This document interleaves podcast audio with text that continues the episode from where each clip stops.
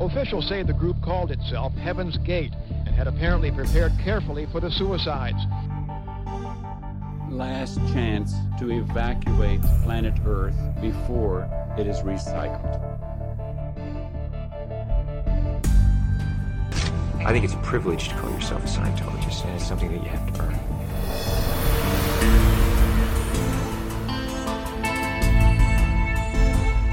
Sekta. Der Podcast über Sekten und religiöse Sondergemeinschaften. Now we're looking to the key that is within every heart and breast. That I, God that came from the earth of earth.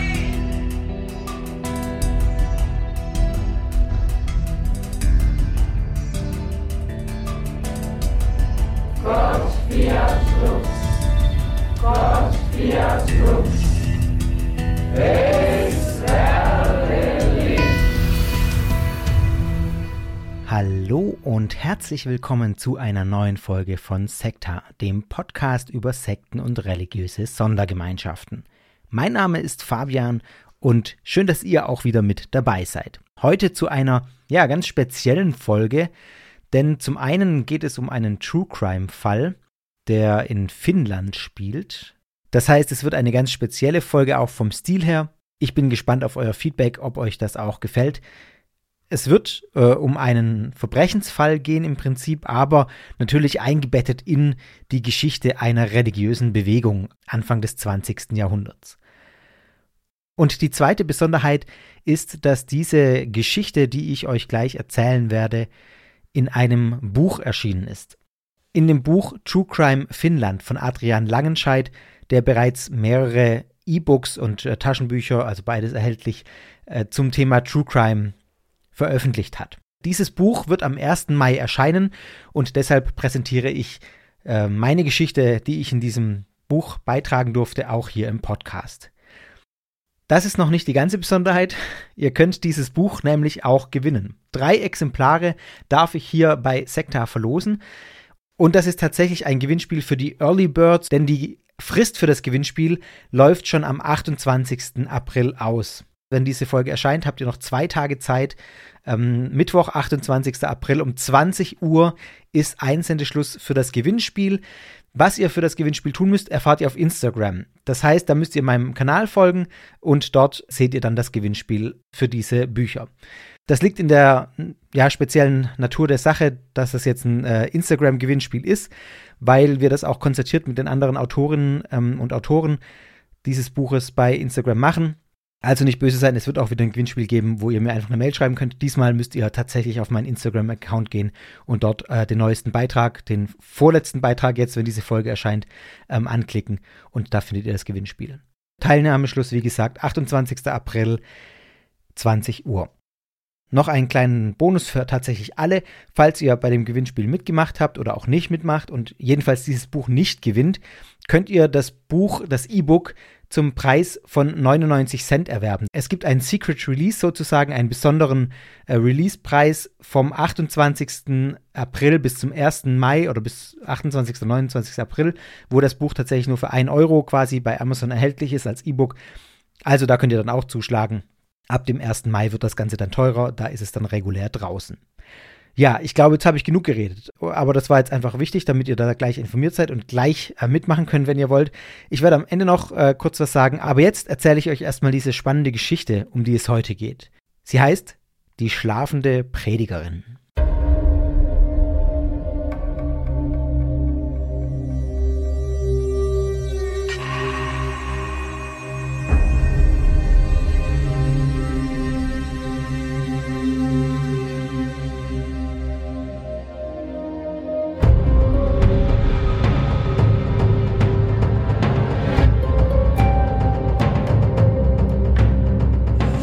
Der Tag, an dem er um sein Leben kämpfen wird, beginnt für Ernst Venelius sehr entspannt. Es ist ein kalter Januartag im Jahr 1924. Für einen waschechten Finn ist das kein Grund, nicht eine Runde mit dem Motorboot vor der Küste der westfinnischen Stadt Kokkola zu drehen. Ernst Venelius, ein junger, kräftiger Mann mit markanten Gesichtszügen, freut sich auf einen schönen Tag mit seiner Schwester und seinem Vater. Beide begleiten ihn bei diesem morgendlichen Bootstrip. Eine wohlverdiente Auszeit mit der Familie von seiner Arbeit bei der Polizeibehörde. Das klare Wasser der Ostsee schimmert in der Wintersonne, die vor knapp einer Stunde über den Horizont gestiegen ist. In diesen Breitengraden geht die Sonne im Januar erst spät auf. Die Winter sind von langer Dunkelheit geprägt. Doch genau deshalb liebt Venelius diese Tageszeit so sehr. Die sogenannte Golden Hour verschafft kurz nach Sonnenaufgang ein besonderes diffuses Licht. Eine magische Morgenstimmung, die der Polizist gerne genießt. Hier ist er in seinem Element. Hier fühlt er sich eins mit der Natur. Die Gischt umfängt das kleine Boot. Er schließt die Augen, spürt die schaumigen Tröpfchen, die sein Gesicht erreichen, als das Boot vor der Küste entlang fährt. Es ist kurz vor 10 Uhr morgens.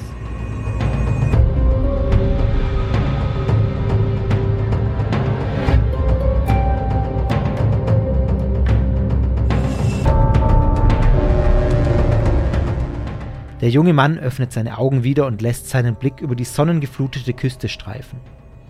Er atmet tief ein, spürt die kalte Winterluft in seinen Lungen, während die Sonnenstrahlen sein Gesicht wärmen. Plötzlich durchfährt ihn ein beißender Schmerz. Erst danach dringt der Schall des Schusses an sein Ohr, der ihn getroffen hat. Jäh wird er aus seinen Gedanken gerissen. Was passiert hier?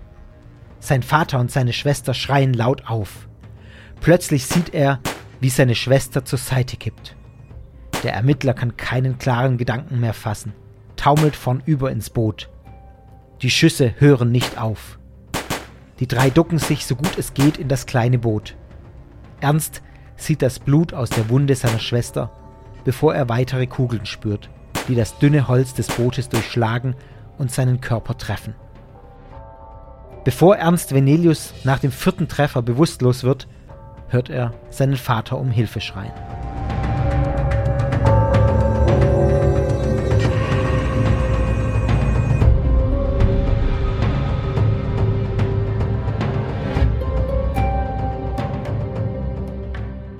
Die Geschichte, die ich euch heute erzähle, handelt von Maria Orkerblum.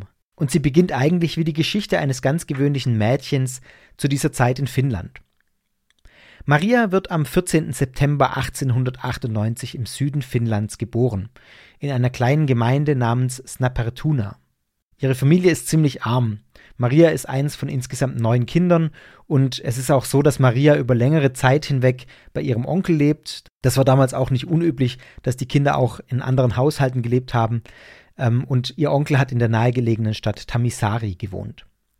Schon früh muss Maria auch arbeiten, weil ihre Familie zu arm ist. Es ist auch damals nicht unüblich, dass junge Frauen als Haushälterinnen anheuern und so tut es eben auch Maria. Ihre Jugend ist davon geprägt, als Haushälterin als Magd zu arbeiten und einer ihrer späteren Arbeitgeber nennt Maria normal, aber ein wenig unvorhersehbar und wild. Also da kommt schon ein bisschen ihr Temperament durch, wenn man so will. Schon früh wird auch deutlich, dass Maria eine junge Frau ist, die viel Aufmerksamkeit braucht, die viel Zuwendung einfordert. Und bereits in sehr frühen Jahren beweist sie auch ihr Talent, dass sie andere von sich überzeugen kann, dass sie sehr vereinnahmend ist und dass sie andere dazu bringen kann, das zu tun, was sie möchte. Dass Religion damals eine große Rolle für die Menschen spielt, ist auch nicht ungewöhnlich. Finnland ist da keine Ausnahme. Sowohl ihre Familie als auch ihre wechselnden Arbeitgeber waren evangelisch-lutherisch geprägt. Das war der damals vorherrschende Glaube, der im Alltag auch eine sehr wichtige Rolle gespielt hat, der quasi überall im Alltag auch präsent war. Im Alter von 18 Jahren erkrankt Maria sehr schwer. Und zwar so schwer, dass sie in ihre Heimat zu ihren Eltern zurückkehren muss.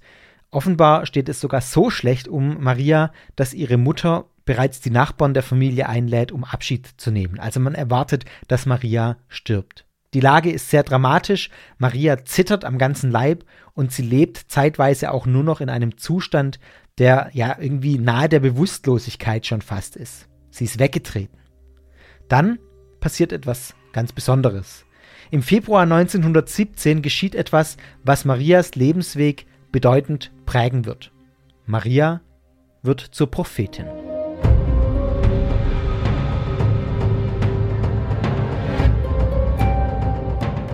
Ein Gast nach dem anderen tritt über die Schwelle des Hauses der Ockerblums um die sterbende Tochter ein letztes Mal zu sehen. Es wird gebetet. Keiner weiß, wie es mit dem jungen Mädchen weitergehen wird. Da liegt sie, seit Wochen, krank, blass und zitternd. Gesprochen hat sie schon seit Tagen kein Wort mehr. Und selbst wenn, zu verstehen ist das, was sie sagt, kaum. Einer der anwesenden Gäste hält Marias Hand, als er plötzlich etwas spürt. Der Körper der jungen Frau wird eiskalt. Sie hört auf zu zittern. Sie liegt da wie tot. Ist es nun vorbei? Nein, Maria atmet noch. Sie liegt bewusstlos da. Dann plötzlich öffnet sie ihre Augen und beginnt zu reden. Jeder versteht sie. Es ist kein zusammenhangloses Gerede. Maria spricht davon, Botschaften von Gott erhalten zu haben. Ganz bei Bewusstsein ist die junge Magd nicht. Wie in Trance spricht sie von göttlichen Offenbarungen. Am Ende ihrer Predigt teilt sie den Anwesenden mit, wann sie das nächste Mal predigen wird.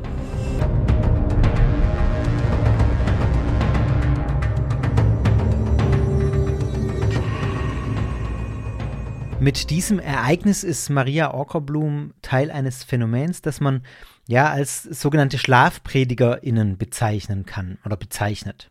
Das sind Menschen, die in einem Zustand der Trance predigen. Und das sind keine Predigten, wie man sie heutzutage Land auf, Land ab in Kirchen hört, sondern durch die besonderen Umstände dieser ja scheinbaren Bewusstlosigkeit werden die Predigten der SchlafpredigerInnen von ihnen selbst und auch von ihren ZuhörerInnen als direkte göttliche Offenbarung gewertet. Auch wenn es tatsächlich einige Belege von männlichen Schlafpredigern in den USA gibt, so ist es doch ein Phänomen, das im Großen und Ganzen auf Skandinavien beschränkt bleibt, auf weibliche Personen und auf das 19. und frühe 20. Jahrhundert. Also es ist personell eingeschränkt, es ist regional eingeschränkt und es ist zeitlich eingeschränkt, dieses Phänomen der SchlafpredigerInnen. Es lässt sich heute nicht mehr richtig sagen, ob die äh, junge Maria Ockerblum von diesem Phänomen wusste, ob sie das kannte, aber es ist davon auszugehen, weil auch vor ihr bereits äh, SchlafpredigerInnen bekannt waren, in Finnland unterwegs waren auch. Also man kann schon davon ausgehen, dass sie zumindest davon gehört hat. Dieses beschriebene Ereignis, das ist sozusagen die Geburtsstunde einer religiösen Bewegung, die sich um Marias Predigten bildet und die auch in ganz Finnland für Aufruhr sorgen wird. Das werden wir später noch hören, wie das kommt. Schnell spricht sich auch herum, was im Haus der Orkerblums geschehen ist. Immer mehr Menschen versammeln sich und hin und wieder kommen auch AnhängerInnen anderer Schlafpredigerinnen hinzu und schließen sich dann Maria an. Alle wollen ihre Predigten hören, alle wollen ihre Offenbarungen hören, wollen ganz nah dabei sein und dran sein. Schon bald beginnt Maria deshalb ihre Predigten auch in Kirchen zu halten. Da ist es dann so, dass diese Predigten umrahmt werden von liturgischen Elementen, die man auch aus dem Gottesdienst dann kennt. Äh, und so kommt es dann, dass dem, was die junge Frau spricht, predigt, eine Art kirchliche Autorität verliehen wird. Gewöhnlich ist es sogar so, dass der Pfarrer dabei den Gottesdienst einleitet, anleitet, dann wird gemeinsam gesungen, schließlich betritt dann Maria den Altarraum, um dort ihre Offenbarungen zu verkünden. Obwohl an diesen Gottesdiensten recht viele Leute teilnehmen, sind Außenstehende oft skeptisch gegenüber dem, was Maria da tut. Und einer der Skeptiker ist sogar ihr eigener Bruder, der ist fest davon überzeugt, dass Maria unter einer psychischen Krankheit leidet und für eine kurze Zeit wird sie deshalb auch in eine private psychiatrische Einrichtung eingewiesen. Allerdings ist sie da nicht lange, sie kommt bald wieder frei. Nach ihrer Entlassung aus dieser Einrichtung geht sie dann nach Helsinki in die finnische Hauptstadt und dort in der Metropolregion beginnt sie zu predigen. Im Jahr 1919 ist Maria 20 Jahre alt und das ist ein Jahr, das eine besondere Beziehung mit sich bringt, könnte man sagen. In ihr Leben tritt nämlich ein wohlhabender Mann. Und dieser wohlhabende Mann, der wird zu ihrem treuesten Anhänger werden und ja, zu einem ihrer hörigsten Vertrauten. Dieser Mann ist ein Förster und er heißt Aino Vartiovara. Und zusammen mit seiner Frau kommt Vartiovara zu einer von Orkerbloms Trance-Sitzungen, um ihr zuzuhören, um ihre Predigt zu hören. Die beiden, das Ehepaar, die sind begeistert von dem, was Maria da tut, was Maria da sagt, was Maria da aus ihrer Sicht offenbart. Und das Ehepaar beschließt dann künftig, ihr eigenes Haus zur Verfügung zu stellen für Marias Trance-Sitzungen. Kurze Zeit später gibt Aino Vatiovara sogar seinen Beruf auf, um sich voll und ganz Maria und ihrer Bewegung hinzugeben, die ja nach und nach entsteht, entstanden ist. Noch im selben Jahr verkündet Maria eine Vision, die sie angeblich von Gott direkt erhalten habe. Und diese Vision beinhaltet äh, die Vatiovaras, dieses Ehepaar, die sollen nämlich, so erklärt sie, von Gott den Befehl bekommen oder bekommen von Gott den Befehl, eine 20-jährige Frau als Pflegekind aufzunehmen. Die Volljährigkeit, muss man dazu sagen, ist zu dieser Zeit in Finnland erst mit 21 Jahren erreicht. Dass jetzt Maria zu diesem Zeitpunkt genau 20 Jahre alt ist, ist sicher kein Zufall. Obwohl der Förster und seine Frau äh, schon drei leibliche Töchter haben, lassen sie sich aufgrund dieser Offenbarung von Maria überzeugen und nehmen Maria tatsächlich als ihr Pflegekind an. Das führt dazu, dass die Leute zu reden beginnen. Man kann sich das sehr gut vorstellen, Gerüchte entstehen. Warum nehmen die Vatiovaras eine fast erwachsene Frau als Tochter, als Pflegetochter auf? Was soll das? Das, was in dem Haus geschieht, wird von außen von vielen immer mehr mit Unbehagen beäugt. Es gibt nach wie vor diesen Besucherstrom von den Leuten, die zu diesen Trance-Sitzungen kommen, der ist eigentlich ununterbrochen. Da sind die Leute zu neugierig und dazu hat sie, äh, hat Maria auch schon einige Anhänger. Viele davon kommen aber auch aus reiner Neugier. Oh, Schaulustigkeit vielleicht. Sie wollen sehen, was da passiert. Und es ist so, dass in dieser Zeit neue Anhänger kaum dazukommen. Die Bewegung stagniert. Maria Ockerblom schafft es nicht, neue Anhänger zu rek äh, rekrutieren. Kurze Zeit später überzeugt Maria deshalb ihre neue Familie, die Vartiovaras, nach Kokkola zu ziehen. Kokkola ist eine kleine Stadt an der Westküste in Finnland. Für Maria ist diese Gesamtsituation inklusive diesem Umzug nach Kokkola dann ein Glücksfall. Mit der Aufnahme in ihre neue Familie ist sie jetzt nicht mehr arm, wie sie es früher war, sondern die Vatiovaras sind wohlhabend. Maria ist kein Hausmädchen mehr, sondern sie hat Hausmädchen, sie hat Leute, die für sie arbeiten. Maria selber muss nicht mehr arbeiten. Sie kann den ganzen lieben langen Tag tun, was sie will und konzentriert sich tatsächlich auf ihre Arbeit als junge Prophetin, auf ihre Tätigkeit als Schlafpredigerin. Und in Kokola bringt ihr das tatsächlich auch den Durchbruch, kann man sagen. Da ist sie schließlich so erfolgreich, dass sich zeitweise zwischen 600 und 700 Leute um sie scharen. Ihre Trance-Sitzungen hält sie jetzt im Stehen ab, nicht mehr liegend wie zu Beginn. Und deshalb braucht sie auch immer tatkräftige Unterstützung während dieser Auftritte, weil sie eigentlich jeden Moment in Trance verfallen kann und umfallen kann. In den Gottesdiensten, ja, ist es tatsächlich so, dass sie oftmals wie aus dem Nichts zusammenbricht und umfällt. Hinter ihr stehen deshalb immer ein bis zwei Männer, um sie aufzufangen, und fast immer ist ihr Pflegevater Aino Vatjovara einer von ihnen. Und diese 600 bis 700 Menschen, die Maria um sich versammelt, das ist tatsächlich der Höhepunkt der Bewegung, soweit ich das rausfinden konnte. Mehr waren es nie in der Orkoblom-Bewegung.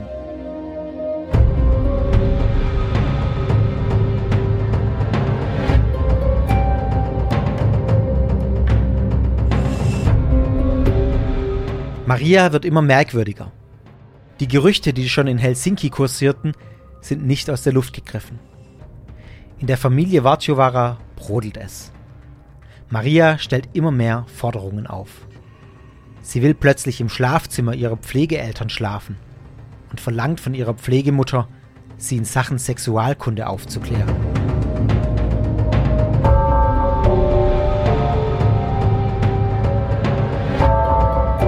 Auch Vartiovaras Frau wird immer misstrauischer. Die Gattin muss feststellen, dass ihr Mann Maria völlig hörig ist. Daher versucht sie sogar, einen Treuhänder anzuheuern, der die Angelegenheiten ihres Mannes verwalten soll. Ohne Erfolg. Schließlich sieht sie keine andere Möglichkeit mehr, als zu gehen. Sie nimmt die Kinder und verlässt ihren Mann und Maria.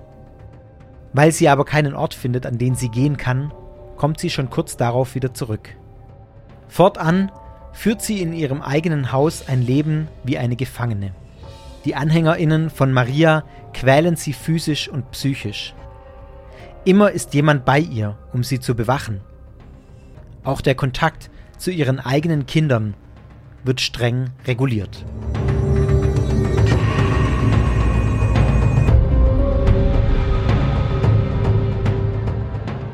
Die Menschen, die Maria nachfolgen, sind total fasziniert von dieser charismatischen Maria Orkerblom. Sie ist eine Frau mit einer besonderen Begabung. Ich habe es ganz am Anfang schon angedeutet. Sie kann nicht nur Leute für sich vereinnahmen, für sich überzeugen, sie kann auch total gut reden. Fast dichterisch klingen ihre Predigten, so erzählt man sich, mit denen sie die ZuhörerInnen in ihren Bann zieht. Und genau das ist eine Gabe, die sie eigentlich als Führerin einer neuen religiösen Bewegung quasi prädestiniert. Oder diese beiden Kombinationen aus diesen beiden Gaben. Wenn Maria das Wort ergreift, dann gerät die Masse ja fast in eine Art Flow-Zustand, in dem sie auch völlig ihre Umgebung und die Zeit vergessen und so sehr von dem fasziniert sind, was Maria ihnen erzählt und offenbart. Nach und nach macht Maria sich das auch tatsächlich zunutze. Sie etabliert in der Bewegung verschiedene Ebenen der Anhängerschaft und diese Ebenen trennt sie auch strikt voneinander. Maria predigt fortan nicht mehr nur vor großem Publikum, oft äh, mit der Begründung, dass jemand im Publikum sei, der ihr gegenüber kritisch ist und ihre Lehren hinterfragt.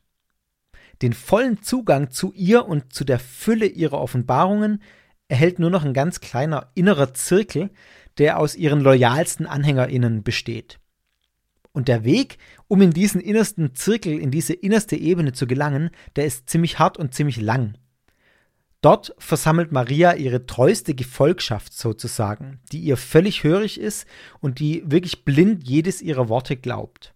Und jede und jeder in diesem inneren Kreis muss zudem einen Eid ablegen, mit dem man auf sein eigenes Leben schwört, dass man die Führerin Maria niemals hintergeht.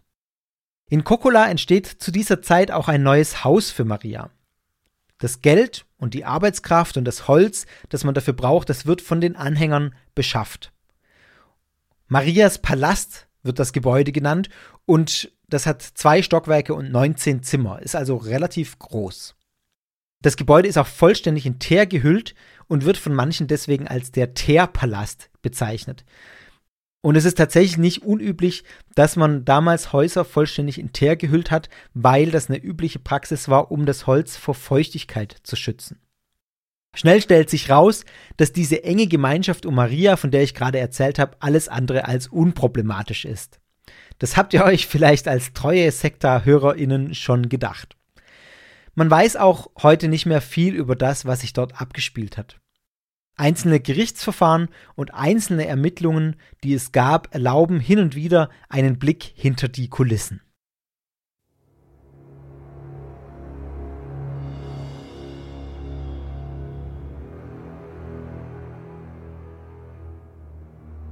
Im Jahr 1919 stehen Maria und ihr Pflegevater Aino Vatjovara vor Gericht.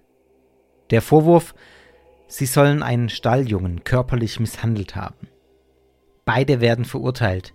Zu welcher Strafe ist heute nicht mehr nachvollziehbar. Aber eines ist überliefert.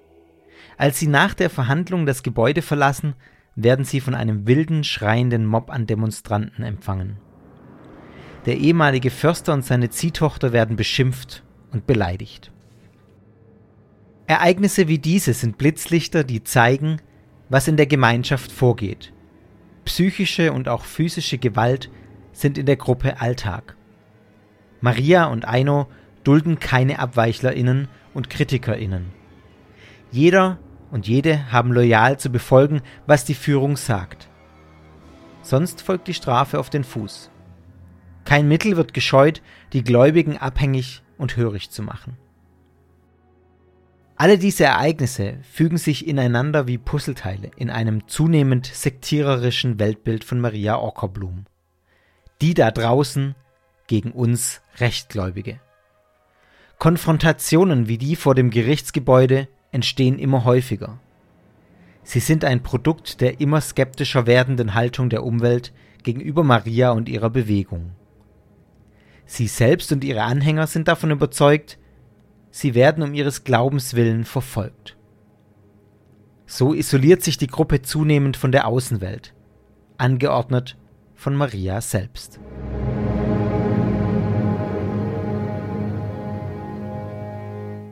Ja, was hat es mit der seltsamen Beziehung zwischen Maria und ihrem Pflegevater auf sich? Was geschieht bei diesen geheimen Treffen, die Maria für ihren inneren Zirkel abhält? Warum beginnt Maria plötzlich nächtliche Treffen abzuhalten, hauptsächlich mit männlichen Besuchern? Das sind nur so ein paar Fragen, die Außenstehende zu dieser Zeit haben. Fragen, auf die es bis heute auch keine Antwort gibt. Für die neue religiöse Bewegung um diese schlafende Prophetin steht der nahende Weltuntergang fest. Das ist ein so ein wirklich fester Glaubenssatz der Orkoblom-Bewegung. Die Mitglieder rüsten sich nach und nach für die Apokalypse. Und Maria selbst wird von ihren AnhängerInnen nicht nur zugeschrieben, dass sie prophetische Nachrichten von Gott erhält, auch wird ihr nachgesagt, die Fähigkeit zu haben, Heilungswunder zu vollbringen, Menschen von Krankheiten, von Gebrechen zu heilen. Maria, so glauben ihre Anhänger, hat einen ganz besonderen Zugang zu Gott. Und sie glauben auch, die Anhänger glauben auch, dass Maria Hinweise erhalte von Gott auf Ereignisse, die nicht in der Bibel erwähnt werden. Also Glau die Glaubensgrundlage der Bibel sozusagen wird erweitert um das, was Maria jeweils offenbart. 1922 schließlich passiert etwas, das, man kann es so sagen, den Anfang vom Ende einläutet.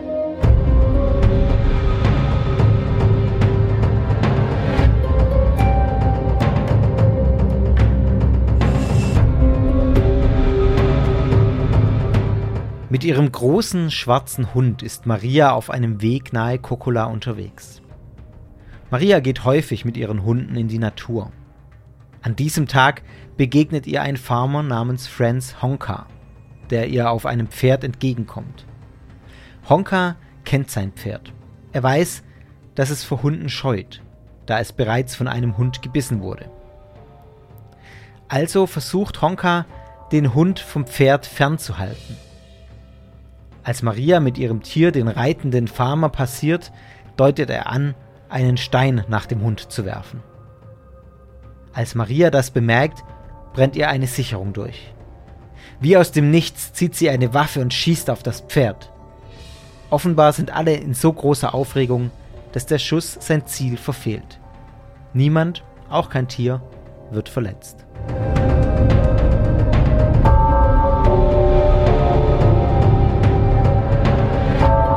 Die Szene, die ihr gehört habt, klingt erstmal einigermaßen harmlos, die ist ja auch glimpflich ausgegangen, aber sie bringt einen Ball ins Rollen, der nicht mehr zu stoppen ist. Honka verzichtet nach diesem Ereignis sogar darauf, Anklage gegen Maria zu erheben. Trotzdem wird die junge Prophetin vor Gericht gestellt. Und Grund dafür ist ein Polizeioffizier. Dieser Polizeioffizier heißt Ernst Venelius. Der hat äh, von diesem Vorfall gehört und er verfolgt ihn unnachgiebig. Das Gerichtsverfahren sollte tatsächlich zu einer Farce werden, das daraufhin folgt. Es gab 20 Zeugen und Zeuginnen, die unter Eid beschworen, dass nicht Maria, sondern der Farmer die Schüsse abgefeuert hat, also Honka. Und die Zeuginnen hätten, so behaupten sie, auf einem naheliegenden Feld Beeren gepflückt und die Szene beobachtet. Wenig überraschend, dass alle dieser ZeugInnen AnhängerInnen von Maria sind. Benelius ist allerdings skeptisch. Der lässt sich nicht so leicht in das Licht führen. Er riecht von Anfang an den Braten und kommt, äh, ihm kommt die Sache komisch vor. Also ermittelt er. Er ermittelt weiter und weiter und kann schließlich tatsächlich nachweislich belegen, dass die meisten dieser angeblichen ZeugInnen zum fraglichen Zeitpunkt mehrere Kilometer entfernt gewesen sind. Ganz offensichtlich wurden die Personen gründlich instruiert, was sie vor Gericht aussagen sollen. Manche von denen, die dann auch den Meineid geleistet haben, der nichts anderes war als eine Falschaussage unter Eid, wurden auch deshalb dann festgenommen ähm, und bestraft. Alle blieben jedoch bei ihrer Version der Geschichte. Es gab keine Person, die ihre Version abgewandelt hat, trotz der Strafe, trotz der nachweislichen Falschaussage. Es war also eine Sackgasse für den jungen Ermittler Venelius. Kurz darauf, unter dem Druck und auch der Anfeindung, der zunehmenden Anfeindung, der sich Maria Ockerblom und ihre Bewegung ausgesetzt äh, sahen, beginnt Maria schließlich in ihren Prophetien davon zu sprechen, dass die Stadt Kokola bald untergehen werde. Und in dem Zuge spricht sie dann auch davon, dass die Auserwählten auswandern müssen. Also die Anhänger von Maria sind natürlich die Auserwählten in, ihren, in ihrem eigenen Verständnis und die sollen weg von Kokola, weg aus dieser Stadt und sie haben ein sehr hehres Ziel, ein sehr großes Ziel, nämlich Palästina, das gelobte Land. Also verkaufen viele Anhänger ihr Hab und Gut und spenden alles Geld, was sich daraus ergibt, der Bewegung. Und im Frühjahr 1923 geht's dann los. Maria und ihre Anhänger, ihre treuesten Anhänger, marschieren los. Es sind rund 220 Menschen zu diesem Zeitpunkt. Sie gehen weg von Kokola Richtung Süden. Natürlich Richtung Palästina, aber bis dahin kommen sie nicht. Kann ich euch schon verraten. Äh, in Helsinki stranden sie, in Helsinki ist Schluss. Mit dem Erlös der Verkäufe können sie dann dort auch ein Anwesen für die Gruppe kaufen und lassen sich dort nieder. Auch wenn es für die Gruppe in so einer großen Stadt wie Helsinki grundsätzlich einfacher ist, äh, so macht Maria doch auch ihre kriminelle Ader zunehmend zu schaffen, die sie in sich drin offenbar hat. Die Prophetin der Ockerblumenbewegung muss schließlich auch tatsächlich ins Gefängnis. Sie wird nämlich mal festgenommen, weil sie Stoffe für Kleidung gestohlen hat. Und auch einige ihrer Anhänger werden verurteilt, weil sie immer wieder Diebstähle begehen. Bei der Polizei haben diese AnhängerInnen dann ausgesagt, dass sie im Auftrag ihrer Prophetin gehandelt hätten. Ein Unrechtsbewusstsein, sowas haben die irgendwie nicht so richtig, weil, ja, das ist aus der Innenperspektive auch nachvollziehbar, die Anweisung natürlich direkt von Gott kam. Auch diese Anweisung, ähm, diese Diebstähle zu begehen, kam von Maria, also direkt von der Prophetin Gottes, also von Gott. Obwohl Maria auch hier immer wieder Personen hervorbringt, die beschwören können, dass Maria zum Zeitpunkt des Diebstahls, wegen dem sie verurteilt wird, an einem anderen Ort gewesen sei, wird sie tatsächlich trotzdem zu mehreren Monaten Gefängnis verurteilt.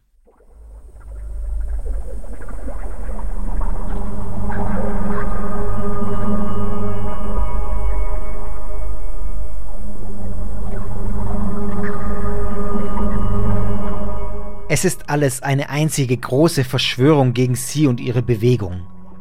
Davon ist Maria fest überzeugt. Und sie kennt auch einen Schuldigen. Einen Schuldigen, der den ganzen Stein ins Rollen gebracht hat. Ernst Venelius. Der Polizeioffizier, der nicht aufhört nachzufragen. Dieser junge Ermittler, der ihr ohnehin nicht wohlgesonnen ist. Er will sie fertig machen. Der Prozess wegen der eidlichen Falschaussagen ihrer Anhänger in Kokola läuft noch immer. Und inzwischen beschäftigen sich überregionale Gerichte mit dem Fall. Ist es zu dieser Zeit, als die Sektenführerin entscheidet, dass der lästige Venelius verschwinden muss? Fest steht, dass Maria beginnt, Briefe zu schreiben. An Aino Vatjovara, ihren Pflegevater und treuesten Anhänger, der ihr vollkommen hörig ist. Sie spricht in diesen Briefen von Offenbarungen, die direkt von Gott kommen. Sie zeichnet neben ihre Worte eine Pistole, eine unmissverständliche Botschaft. Vatjovara versteht.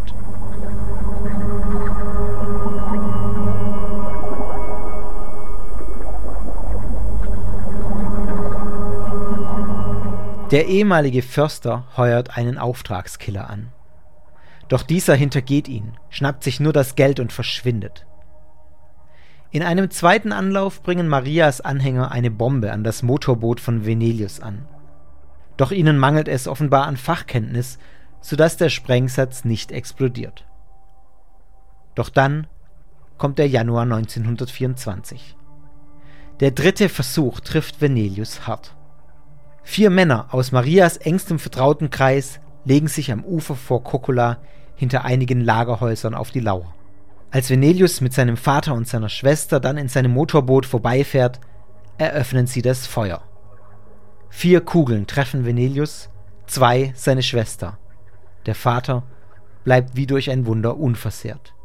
Als andere Boote, die um diese Zeit auf dem Wasser sind, die Schreie des Vaters vernehmen, eilen sie den dreien zu Hilfe. Während die Ersthelfer alles daran setzen, das Leben der Verwundeten zu retten, machen sich die vier maskierten Orkerblom-Getreuen am Ufer aus dem Staub. Venelius und seine Schwester werden von der herbeieilenden Ambulanz ins Krankenhaus gebracht. Dort kämpfen die Ärzte um das Leben der beiden. Mit Erfolg. Beide erholen sich von dem Mordanschlag. Die vier Attentäter können fliehen. Zwei Tage lang fahndet die Polizei mit Hochdruck nach den Tätern und schnappt sie knapp 48 Stunden nach der Tat in einer kleinen Stadt im Zentrum Finnlands. Beim Verhör geben die Schützen an, die Anweisungen für den Anschlag direkt von Maria Ockerblom erhalten zu haben.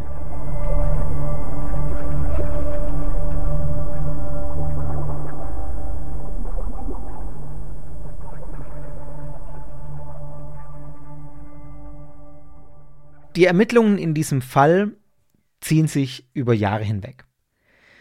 Der ganz, ganz enge Zusammenhalt der AnhängerInnen um Maria und ihre Lügen, die zögern eine Verurteilung immer, immer weiter heraus.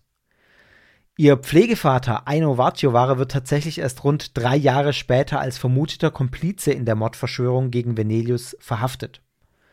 Zu dieser Zeit sitzt Maria aufgrund der Vorwürfe bereits im Gefängnis. Wiederholt versucht Maria aus der Gefangenschaft zu flüchten. Äh, und das macht sie auch auf ganz, ich sag mal, äh, waghalsige Art und Weise, wie zum Beispiel mal einmal bei einem Gefangenentransport mit einem Zug. Sie soll von einem Gefängnis in ein anderes transportiert werden und sagt während der Fahrt, dass sie auf die Toilette muss.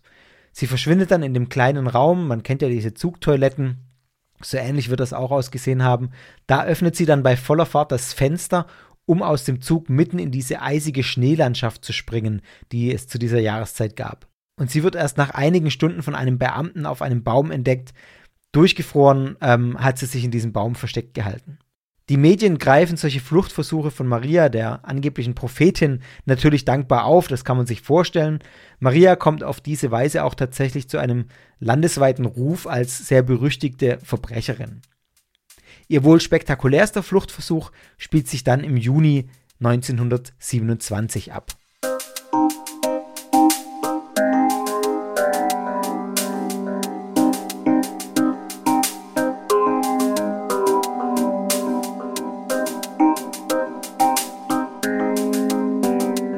Maria ist in Kokula inhaftiert. Sie hasst die Tage im Gefängnis und lechzt nach Freiheit. Aber auch in Gefangenschaft gelingt es ihr, ihre Fähigkeiten einzusetzen. Als Gefangene genießt sie einen besonderen Status, weil sie ihre Aufseher immer wieder davon überzeugt, ihr Privilegien einzuräumen. Unter anderem gelingt es ihr tatsächlich, in ihre Zelle eine hölzerne Badewanne zu bekommen. Die Aufseher denken sich nichts dabei.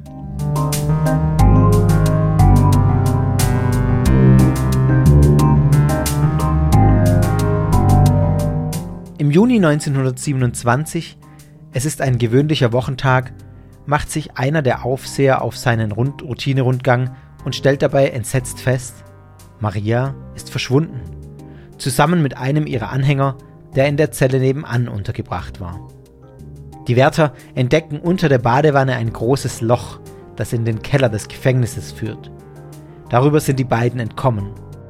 Im Nachhinein stellt sich heraus, dass ein Auto die Flüchtigen vor dem Gefängnis aufgegriffen hat und nach Tampere, eine Stadt rund 180 Kilometer nördlich von Helsinki, gebracht hat. Marias Ziel? Die Villa ihrer Bewegung in Helsinki. Von Tampere aus schafft sie es, in einem Wäschekorb via Expresslieferung dorthin zu gelangen. Sie ist schmächtig genug, um sich zwischen der Wäsche zu verstecken. Niemand bemerkt etwas.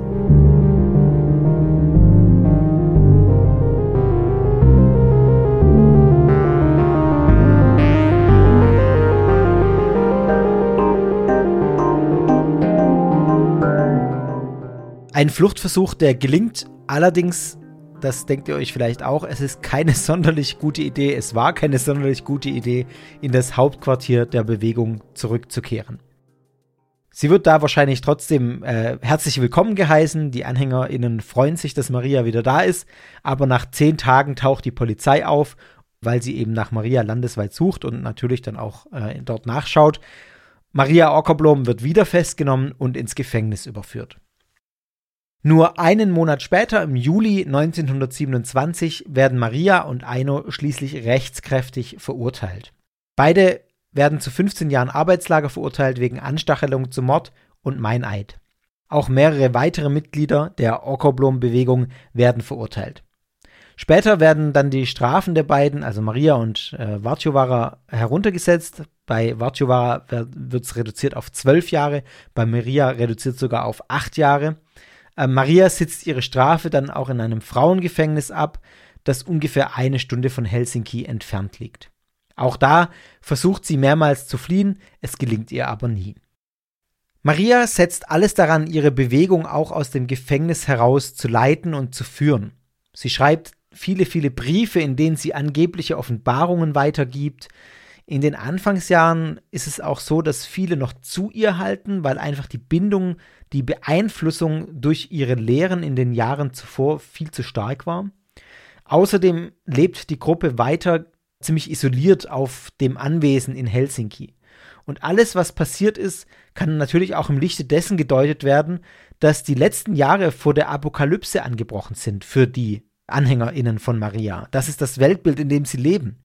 Die Anfeindungen, die Meineide, die Mordversuche, die Diebstähle, die Verhaftungen, die Urteile, das passt alles in diesen Kontext einer untergehenden Welt.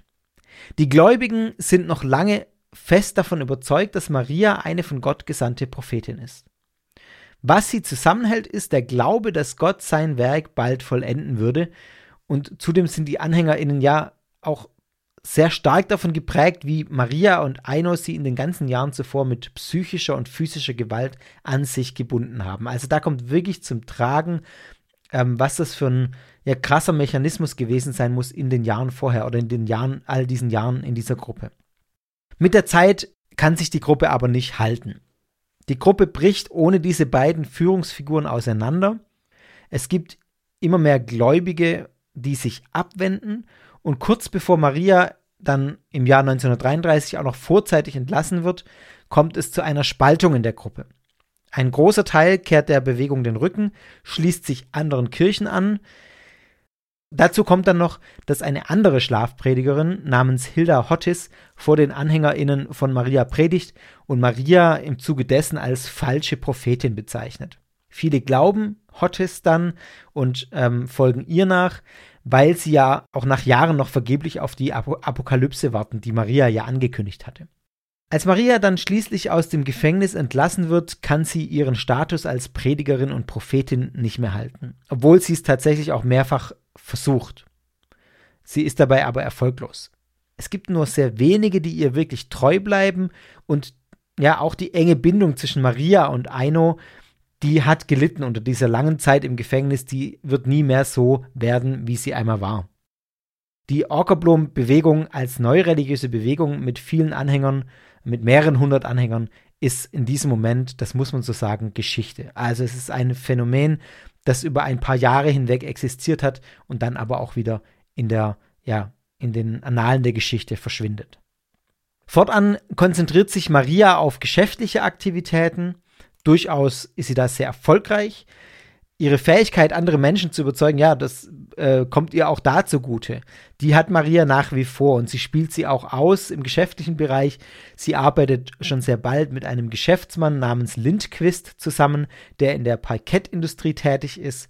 Sie verwaltet zudem eine Farm, auf der sie auch einige ihrer noch wenig verbliebenen AnhängerInnen zwingt, für sie zu arbeiten.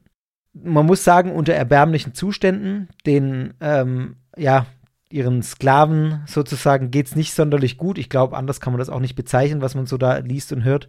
Das muss wirklich recht schlimm gewesen sein. Und als Lindquist stirbt, übernimmt sie auch dessen komplettes Geschäft und führt es weiter, bis, ja, bis es schließlich im Jahr 1978 Insolvenz anmelden muss. Während Maria im geschäftlichen und im finanziellen Bereich erfolgreich und abgesichert ist, stürzt sie im privaten Bereich ab. Das kann man, glaube ich, auch nicht anders sagen. Sie wird zur Alkoholikerin, und ja, wie schon gesagt, dieses, deswegen auch der Begriff Sklave gerade, sie zwingt die Handvoll AnhängerInnen, die ihr noch ja lange auch treu erblieben, äh, ergeben sind, Alkohol für sie zu kaufen. Sie zwingt sie dazu, stets treue Dienste zu leisten, ihr immer zu Diensten zu sein. Maria Orkerblom lebt während dieser Zeit ein sehr ausschweifendes Leben. Ihre AnhängerInnen eben nicht. Die müssen oft Hunger und Durst leiden, also die sind nicht mehr körperlich äh, richtig versorgt. Als Maria Orkerblom am 25. Februar 1981 schließlich stirbt, bricht trotz allem für ihre verbliebenen AnhängerInnen der letzte Rest ihrer Welt zusammen. Das war ihr Lebensinhalt. Ich glaube, man kann sich aus deren Sicht, auch wenn es irgendwie schwer nachvollziehbar ist, wie man so einer Frau so hörig sein kann, aber die haben alles da reingegeben, ihr Leben lang äh, oder jahrzehntelang für sie alles getan. Deswegen, ja, kann man sich schon irgendwie vorstellen, dass dann trotzdem, obwohl sie so schlecht behandelt wurden, ja, eine Welt zusammenbricht. Maria zeigt sich auch da nochmal von ihrer hässlichen Seite in ihrem Tod sozusagen. Sie hinterlässt ihnen nichts, keinen Cent, auch nicht den loyalsten unter ihnen. Gibt sie irgendwas, vererbt sie irgendwas. Und so stehen am Ende am Ende des Lebens von Maria Aukerblom ihre letzten treuen äh, NachfolgerInnen mit überhaupt gar nichts da. Sie wurden mit jahrzehntelanger psychischer Gewalt an ihre Prophetin gebunden, sie wurden abhängig gemacht und stehen jetzt vor dem Nichts.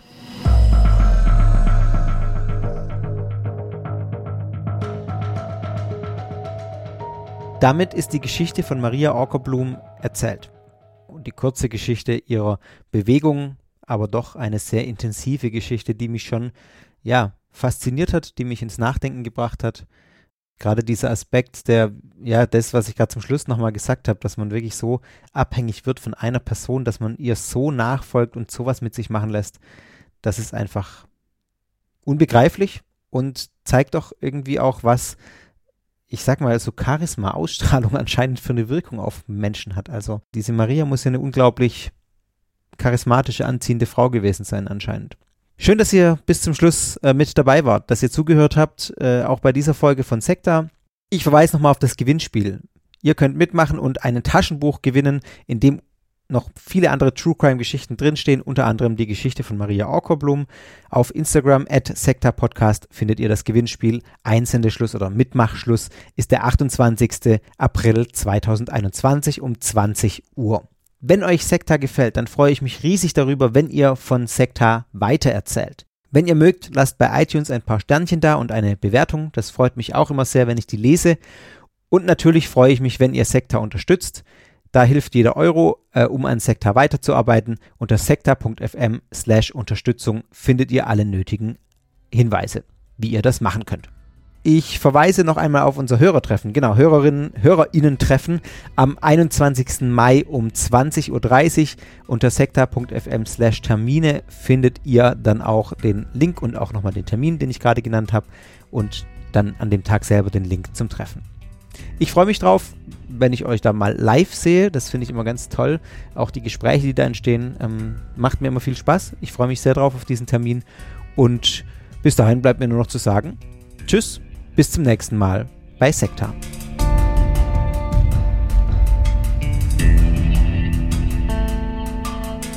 Das war Sekta, der Podcast über Sekten und religiöse Sondergemeinschaften.